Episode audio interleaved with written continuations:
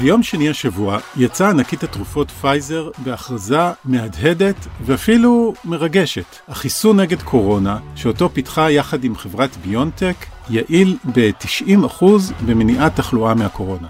ככה לפחות מראות תוצאות הביניים מהניסוי הקליני, תוצאות ביניים או לא, מנכ"ל החברה אלברט בורלה מדבר על החיסון הזה במונחים היסטוריים. אה.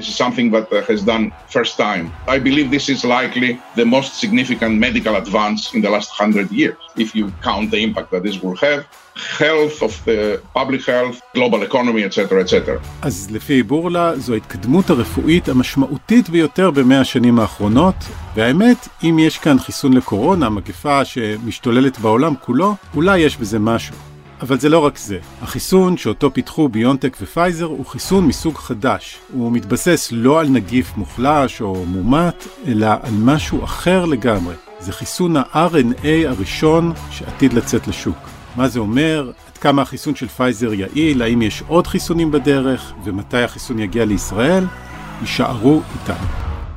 היי, אני אורי פסובסקי, ואתם מאזינים לצוללת של גלובס, ומי שחוזרת אלינו שוב היא גלי ויינרב, כתבת המדע והביומד של גלובס, ומנחה את הפודקאסט המעולה חזית המדע.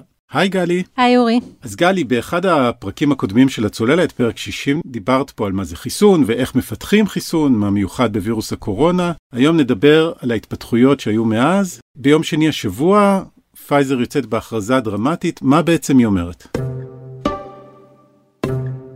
בעצם פייזר היא הראשונה שיש לה תוצאות מניסוי שבו בדקו הידבקות בקורונה אחרי חיסון בעולם האמיתי. זאת אומרת, הם בעצם לקחו שתי קבוצות מאוד גדולות של מתנדבים, חיסנו חלק, לא חיסנו עוד חלק, שלחו אותם לעולם לראות כמה נדבקים בקורונה, ובעצם אה, מה שהם ראו זה שבקבוצת הניסוי נדבקו בקורונה אחד על כל תשע בקבוצת הביקורת. זו המשמעות של מה שאומרים שהחיסון אה, יעיל ב-90%. ואיפה הפיתוח של החיסון עומד כרגע? כלומר, אלה תוצאות ביניים, אם אני מבין נכון. נכון, תוצאות ביניים במובן שהם התקבלו מ-94 חולים, זאת אומרת אה, פייזר חיסנה המון אנשים, יותר מ-43 אלף, אבל בינתיים רק ב-94 בעצם אותרה מחלה, ואז אפשר היה להשוות אם הם בקבוצת ביקורת או בקבוצת ניסוי. בעצם אה, מה שיקרה תוצאות סופיות מהניסוי הזה, זה יהיה אחרי שהם אה, יגלו מחלה ב-164 אנשים ויראו איך הם מתחלקים בין הקבוצות. הבנתי שהם אומרים להודיע, לשחרר עוד מידע על בטיחות החיסון, שגם את זה אין כרגע. יש בינתיים מידע חלקי על בטיחות החיסון מהבחינה שלא ראו כרגע תופעות לוואי חמורות, אבל כדי להגיש את המוצר לאישור חירום, הם יכולים לעשות את זה לפי תוצאות היעילות ב-94 החולים הראשונים, אבל הם צריכים תוצאות בטיחות לפחות של חודשיים בכל ה-43 אלף מתנדבים שהשתתפו בניסוי, וזה יהיה להם רק בערך בעוד שלושה שבועות. אחרי זה הם יוכלו להגיש את המוצר לאישור חירום.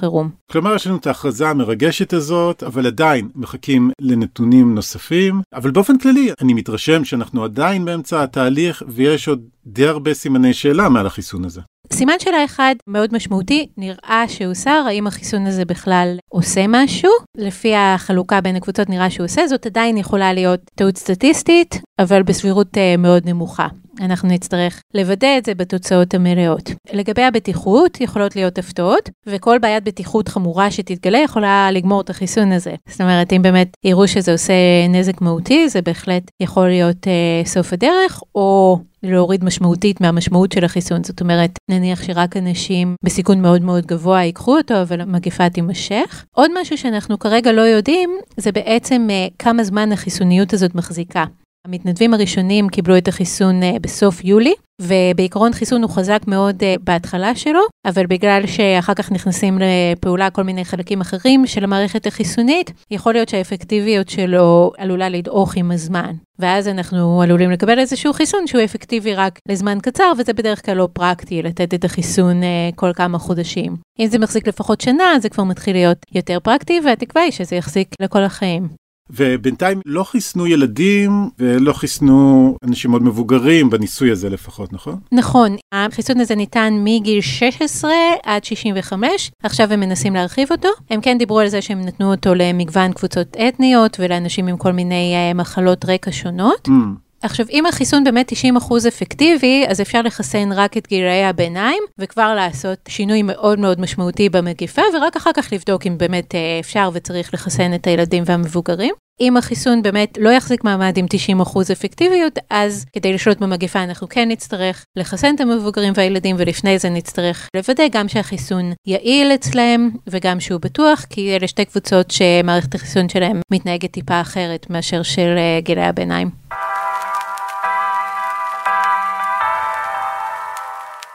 אז עוד כמה שבועות לפייזר יהיו תוצאות בטיחות, היא תוכל להגיש אותם לאישור, להתקדם קדימה. מה לוחות הזמנים בעצם שאנחנו מדברים עליהם? אז בעצם פייזר לקחה על עצמה איזשהו הימור די גדול, והיא התחילה בעצם לבנות את uh, כושר הייצור ואת uh, המערך הלוגיסטי עוד לפני שהיה לה בעצם את התוצאות. אז ההערכה היא שביום שבו היא uh, תקבל את האישור, היא כבר תוכל להתחיל לשלוח את המנות הראשונות, והם עובדים בשיטה של אין מלאי, הם פשוט מייצרים ומוציאים, מייצרים ומוציאים. אוקיי. Okay. הם אמרו שהם יוכלו להוציא 50 מיליון מנות עד סוף השנה הזאת, ו-1.3 מיליארד מנות במהלך שנה הבאה. מכיוון שכל מתחסן צריך שתי מנות, אז uh, זה כמובן עדיין לא מספיק כדי בעצם לחסן את כל העולם, אפילו לא קרוב לזה, אבל ז- זאת התחלה, התחלה של עבודה. כלומר זה לא שכל האנושות תוכל לקבל uh, חיסון של פייזר בשנה הבאה. כנראה שבעצם זה יתחיל בארצות הברית ובאירופה, ובעוד כמה מדינות שיהיו ברות מזל, והשאר יצטרכו לחכות אפילו עד 2022. אז בואי נדבר על המדינות ברות המזל האלה, יש פה את הזווית הישראלית, והאם אנחנו אחת מהן? סיימתי עכשיו שיחה מאוד חמה ולבבית עם אלברט בורלה, מנכ"ל חברת פייזר, וזו בשורה מאוד חשובה להבאת חיסונים רבים לכם, אזרחי ישראל. שמענו את ראש הממשלה נתניהו, מתגאה בכך שהוא קיים שיחה קצרה ככה של חמש דקות עם מנכ"ל החברה אלברט בורלה, אחר כך שמענו שהוא דיבר איתו שוב. יכול להיות שעד שהמאזינים ישמעו את הפרק הזה, ישראל כבר תחתום על הסכם עם פייזר, אבל את יודעת, אני תהיתי למה בכלל ראש ממשלה צריך לקיים שיחה עם מנכ"ל, מה יכול להשפיע על זה שישראל תקבל או לא תקבל, או תוכל לרכוש את החיסון של פייזר. בעיקרון המגפה הזאת הפכה בעצם את כל תחום פיתוח החיסונים והתרופות למאוד מאוד מאוד פוליטי, כמו שאנחנו ראינו בכל מיני הזדמנויות, וכרגע mm. ההחלטה איזה מדינה תקבל את החיסון ראשונה היא כאילו החלטה פוליטית, דיפלומטית, אה, כלכלית במדרגה ראשונה. זאת אומרת, באמת, ראש מדינה שיצליח אה, להשיג את החיסון אה, יעשה הבדל עצום בחיים של המדינה שלו, וזה לגמרי מוצדק שזה top priority של ראש הממשלה כרגע. Mm.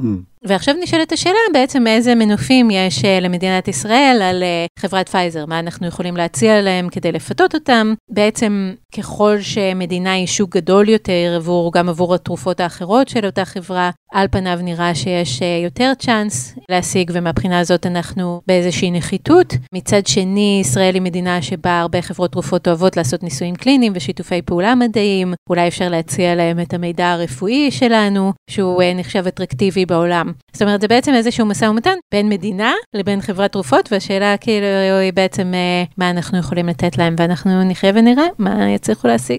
ואם אני מבין נכון, הסיבה שאנחנו נדרשים אה, לשיחות בהולות כאלה היא שלא רכשנו את החיזון הזה מראש? נכון. חלק מהמדינות עשו הסכמים עם חברות התרופות כבר בשלב הפיתוח. הם נתנו להם איזשהו סכום של כסף תמורת האופציה לשריין מקום בתור בהמשך. Mm-hmm. אה, ישראל חתמה הסכם כזה עם חברת מודרנה, כשהיא הייתה עדיין בשלב מאוד לא ברור, עדיין היא בשלב מאוד לא ברור של הפיתוח, ויש בזה הימור שבו אתה משלם כסף ואתה לא בעצם יודע מה אתה מקבל.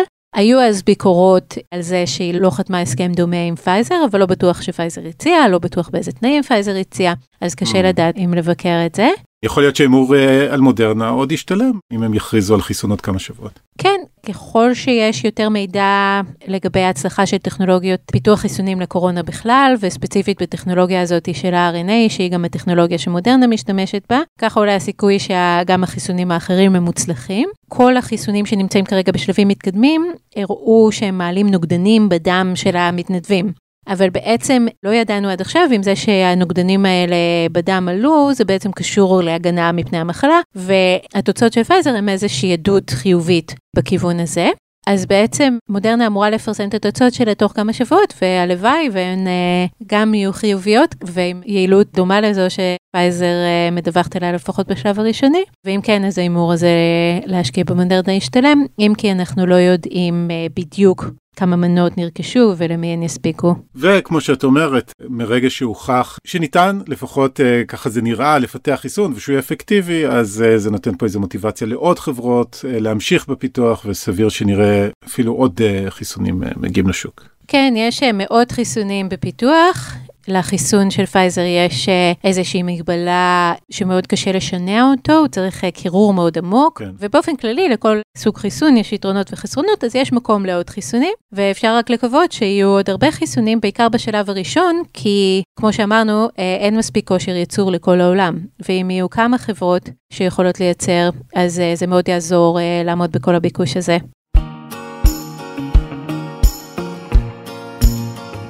הזכרת קודם את אה, שלוש האותיות RNA, בואי נדבר קצת על מה מייחד את החיסון הזה. זה חיסון מבוסס RNA, מה זה אומר בעצם?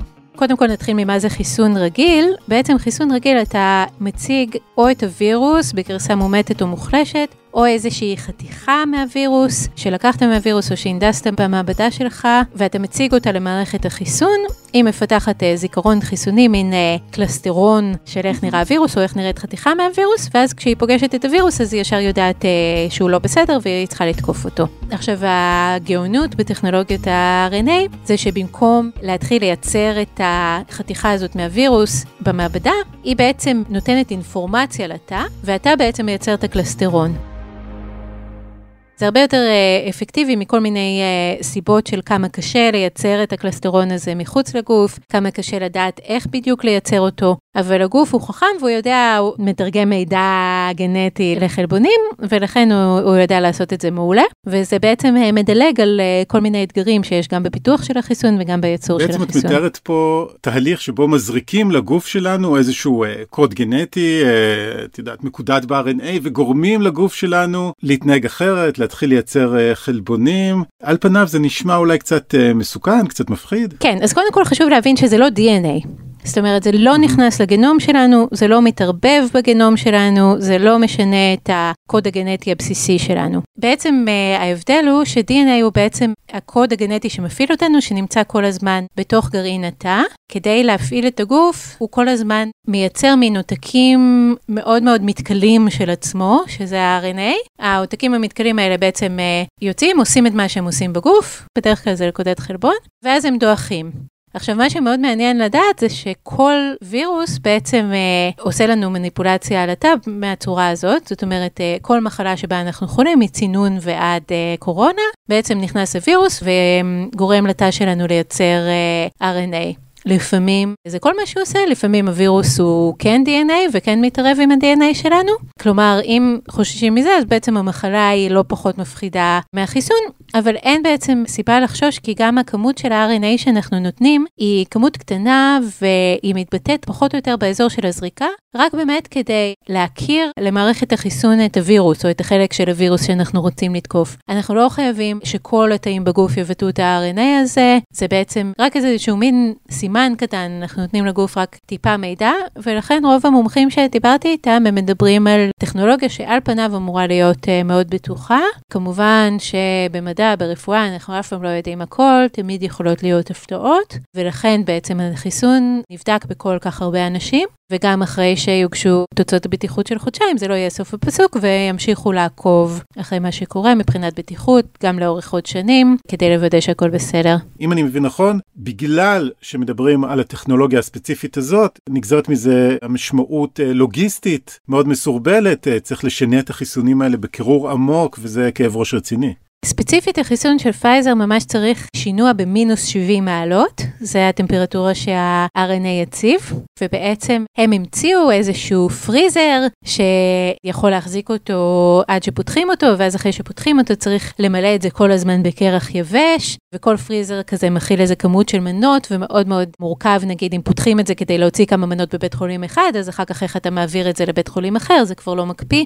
יש שם כאב ראש לוגיסטי מטורף, שאם זה לא היה קורונה וכל כך דחוף, אז כבר היו אומרים, אה, תשמעו, יכול להיות שהדבר הזה לא פרקטי, אבל מכיוון שזה קורונה ושזה שווה את המאמץ, אז החיסון הזה תפס, ופייזר באמת עשתה המון מאמצים כדי להעמיד את שרשרת ההפצה הזאת כבר עוד לפני שיש לה את האישור, כדי שאפשר יהיה להביא את החיסונים האלה לכל מיני מקומות בעולם. אז בואי ניקח צעד אחורה. מצד אחד אנחנו שומעים אה, הכרזה על החיסון ואולי יש גם מקום לחשוב שיש עוד חיסונים נוספים בדרך בקרוב, אבל מנגד אנחנו רואים בכל העולם זינוק מאוד מאוד משמעותי במקרה הקורונה כשאנחנו רק בתחילתו של החורף. מה בעצם ההתקדמות הזאת בחיסונים אומרת לנו על המאבק בקורונה, על איך אה, ייראו החיים שלנו בשנה הקרובה בוא נגיד. זה אור בקצה המנהרה, אבל אנחנו עדיין במנהרה. גם הכל יכול לקרות מבחינת החיסון, יכולות להיות עוד כל מיני מהמורות בדרך, ויכול להיות שהוא בסוף לא יגיע. אמנם הסיכוי הזה ירד mm. מאוד, אבל זה עדיין יכול לקרות. וגם אם הוא יגיע, הכל תלוי מבחינתנו, מבחינת הישראלים, באמת באותו משא ומתן עם פייזר, וגם אחרי שהמשא ומתן יושלם בהצלחה, אז תלוי איפה אנחנו נהיה בתור. בינתיים נראה שבהחלט צריך לקחת בחשבון לפחות עוד שנה של חיים אה, דומים לאלה שאנחנו נמצאים בהם היום. פתיחות, סגירות, הגבלות, מסכות, ריחוק חברתי, שטיפת ידיים, להגביל מפגשים, כל הדברים האלה כנראה יהיו אה, איתנו לפחות לשנה, שנתיים הקרובות, עד שבאמת נראה שהחיסון ניתן בהרחבה ומוטמע בכל העולם.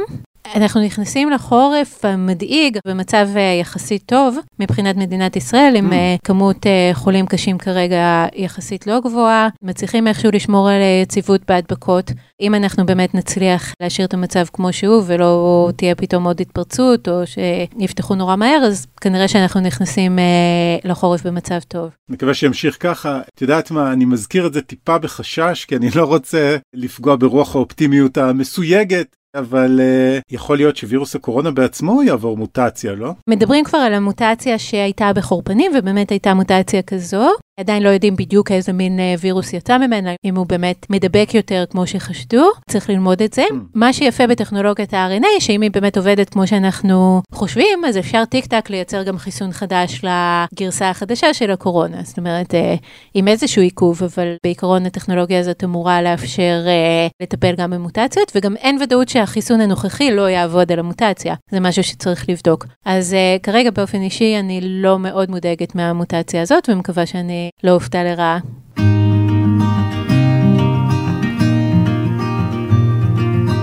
כדי שחיסון יעבוד, צריך גם שאנשים יסכימו לקחת אותו.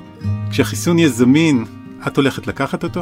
בעיקרון כשהחיסון יהיה זמין כאן בארץ, ככל הנראה זה יהיה אחרי איזושהי תקופה די ארוכה שנאספו באמת נתוני היעילות והבטיחות אה, ארוכי הטווח, ואם לא יהיו הפתעות לעומת המצב שבו אנחנו אה, נמצאים כרגע, אז כן, בהחלט. אני אשמח מאוד לקחת אותו, להפסיק לפחד מהמחלה, לחזור לשגרת חיים נורמלית, אני אהיה מהראשונים בתור.